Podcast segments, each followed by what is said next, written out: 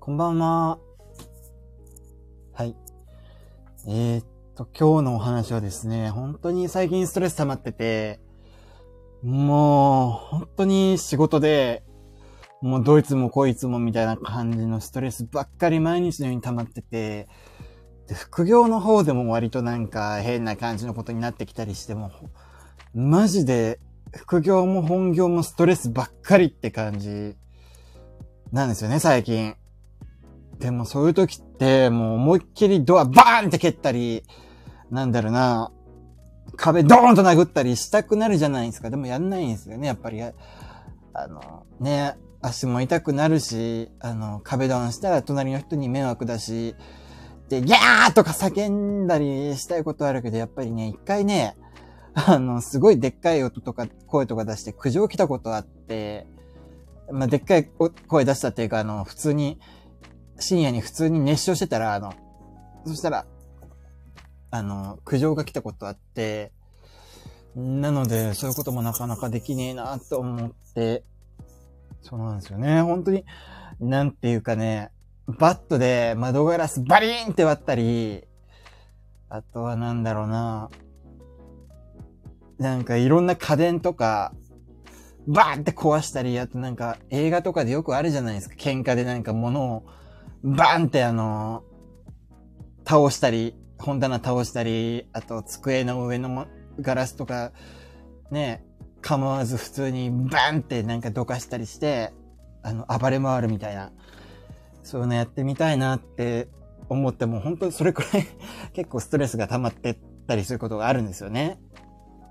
で、なんか、そういう時になんかいい施設ないかなって、いいとこないかなって思って、合法的に暴れ回れる場所ないかなって思って調べてみたらね、なんかね、あるみたいですね。なんだろうな。えー、っと、そうもう、あのー、めちゃくちゃにしてって感じの時ですね。うん。なんかね、まあ探してたんですよ、ずっと。探してたっていうか、今日思って、なんか、窓ガラスぶっ壊したり、ね、机ぶっ倒したり、あの、電化製品を、あの、バットとかでバーンって殴ったり、できるとこないかなと思って、うん。で、なんか暴動とか喧嘩の動画とか見てるとね、なんか民度終わってんなとか思うと同時にね、いや、ここまでできたらスッキリするよなって思いも湧き上がってきて、今流行りっていうか、なんか問題になってるスシローのペロペロ事件とかも、あの、迷惑系動画とか見てると呆れる反面ね、ああ、なんかこういう悪いことするのって楽しいんだろうなって思っちゃって、そう。で、合法的に物をぶっ壊せるサービスないかなと。家の中めちゃくちゃにして片付けは誰かがやってくれるサービスないかななんて思ってたらね、思ってたんですよ。そんなサービスだったらね、図で5万くらいだったら払うわと思って、そしたらね、あったんですよ。あの、何個か好きなとこっていうか気に入ったとこ見つけて、まずね、物をぶっ壊せる娯楽施設3点。まずね、大阪の震災橋にありました。クラッシュボックスっていう 施設がまずあります。はい。クラッシュボックスはね、なんだろうな。大阪、クラッシュボックス、ちょっと探してみようかな。うん。クラッシュボックスはですね、まあ、もう、宣伝文句からして、物がぶっ壊せる新感覚アミューズメント施設っていう もので、えっとね、そう、なんかね、廃品工場とかリサイクル工場から処分される産業廃棄物っていうのを譲り受けて、で、それを壊せるから安心して壊せるっていうものがあって、まずね、あのね、何個かコースがあるんですよ。あのね、料金。まず、お試しコース、15分、目安 8kg ものを壊せる。まあ、瓶とか食器を壊せるっていうお試しコースがあって、まず、それはですね、1名で行くと3800円。で、次、一番人気のクラッシュ、15分コース、目安 20kg。20kg のものを壊せます。それはね、瓶とか食器とか、小型家電とか家具を壊せるんですって。それはね、1名様4300円。次メガクラッシュ。15分で 30kg ものを壊せます。それはね、瓶とか食器とか小型家電とか家具。まあそれはクラッシュコースと同じなんだけど、多分、グレードがアップするんでしょうね。で、その次、ギガクラッシュ15分40、目安 45kg。瓶、食器、小型家電、家具。まあ、まあ、これも、あの、メガクラッシュ、クラッシュと壊せるものは同じなんだけど、多分、45kg。クラッシュコースと比べると、クラッシュコースが15分で 20kg。ギガクラッシュコースが15分で 45kg。だからすっごい壊せるんでしょうね。で、1名様6500円。まあでもクラッシュコースが4300円だから、まあなんか、6500円のギガクラッシュの方がいいんじゃないかなと思って。2倍以上物が壊せるわけだから。うん。だからもし大阪行った時はちょっとここ行ってみようかなって思ってます。はい。なんかね、怪我とかしないためになんか作業着的なものをね、あの、まあ、それ用の服があるらしくて、それに着替えて、で、なんか目とか守るためのゴーグルとか多分するんでしょうね。うん。あ、ヘルメットがあるのか。で、15分とか40、15分から45分あ、15分、全部15分か。あの、物を壊しまくるっていう。ええー、楽しそうって思いましたね。うん。あとはね、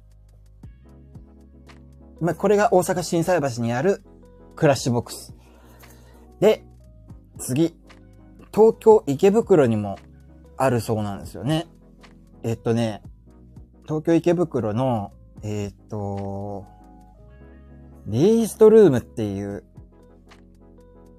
ものがあるらしくて、リーストルームはね、まあ同じようなもんですよね。ブロ、もう、物を壊せるっていう。それはね、何があるんだっけ。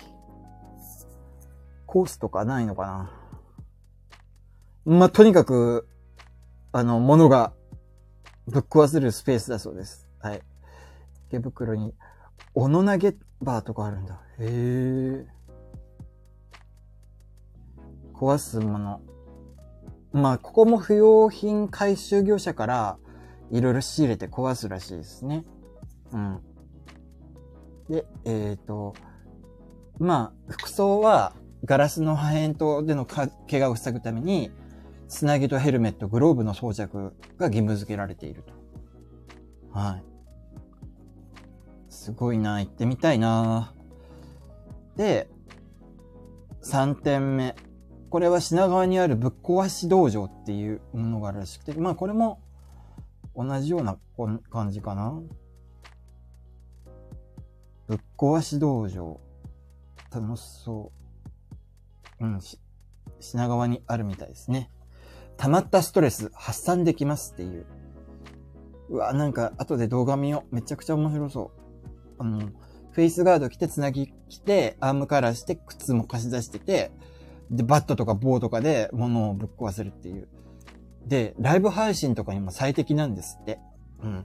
で、ぶっ壊し道場側は常に YouTube でライブ配信をしている。あ、これ面白そうだな。で、あのね、GoPro とかもね、ヘルメットに装着できて、それで、あの、めちゃくちゃ、あの、ぶっ壊してるところをね、あの、撮影とかできるんですって。いいなぁなんか、瓦ブロック、グラスお酒、あ、お、お皿、家具、家電とかをぶっ壊せるようです。ええー、いいなぁ楽しそうだなぁ行けばよかったなぁ大阪行った時に。これ知っときゃね。もうそう、これこれってこれが欲しかったんですよ。うん。まあ、お値段も、まあ、どこも多分1万円くらい持ってれば一通り満足できるかなっていうふうな。ね。で、ガラスとか家電をぶっ壊せるのがポイント高いですよね。家でも頑張ればぶっ壊せるんだろうけど、やっぱり、片付けしなきゃいけないから、ね。まあでもこれってなんか結局 SDGs とかもう知ったこっちゃねみたいな感じですよね。まあでもね、これでストレスから解放されて、ね、明日を生きる活力になる人だっているわけだから、ね、もう爆発寸前の攻撃性を発散させた結果、あの、人を傷つけずに済む人だってね、いるわけですよ。ね。だから大きな視点で見れば、これは立派な SDGs じゃないかなと思ったりします。で、あのね、怒りビジネスってね、世界的なトレンドらしくて、あのね、カナダでもね、なんかあるんだ、あるんですって。なんかね、カナダの、あの、カナダにですね、あのー、ある企業があって、えー、っと、なんか今日記事見たんだよな。えー、っと、レイジルームっていうのがあって、あ、レイジルーム。うんうんうんうん。あ、これだな。なんかね、もう今カナダにあるなんかレイジルームっていう会社があって、で、そこがあの、同じようなことやってるらしいんだけど、もう、本当に、アメリカからも客が訪れたり、あとは中国にも系列店があるっていう、あの、ところなんですって。ね、びっくりですよね。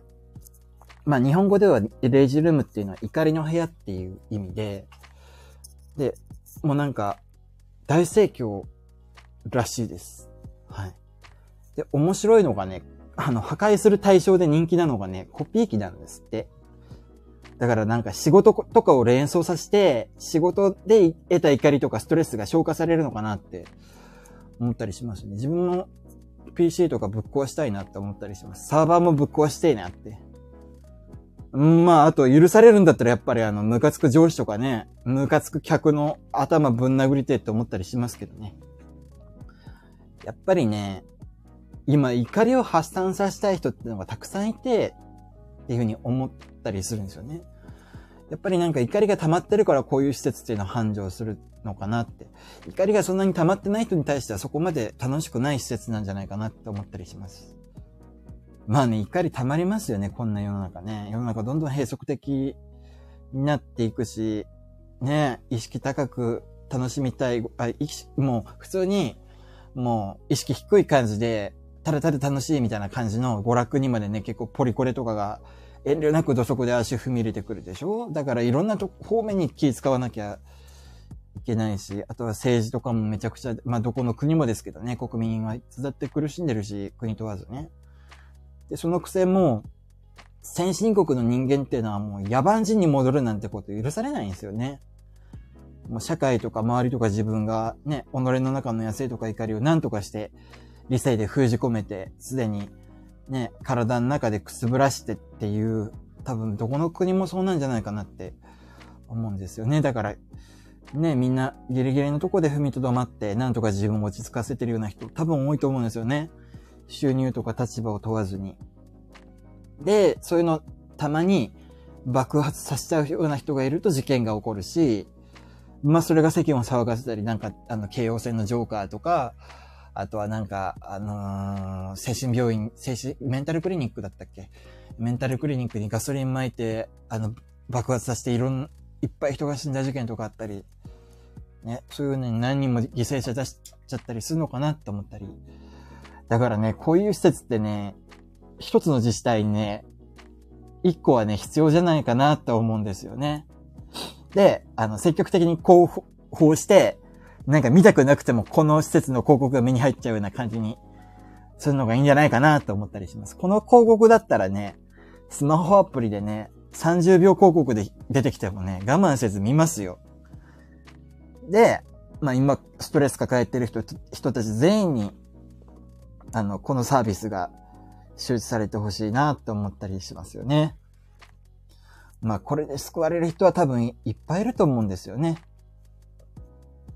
というわけで、早くこれ福岡に上陸してほしいなって思っております。お願いします。毎週通います。というわけでちょっと物ぶっ壊したい、あの、フラストレーション溜まってる配信でございます。じゃあ、聞いていただきありがとうございます。ななんか壊したいな、今から。なんか壊そうかな。なんかそういう時って、なんだろうな、スライムとかあの、買ったらいいのかな。なんか、ちょっと、方向性は違うけど、なんかストレス発散になりそうな。ハンドスピナーとかがいいのかな。うん。まあちょっと試してみたいと思います。というわけで、聞いていただきありがとうございました。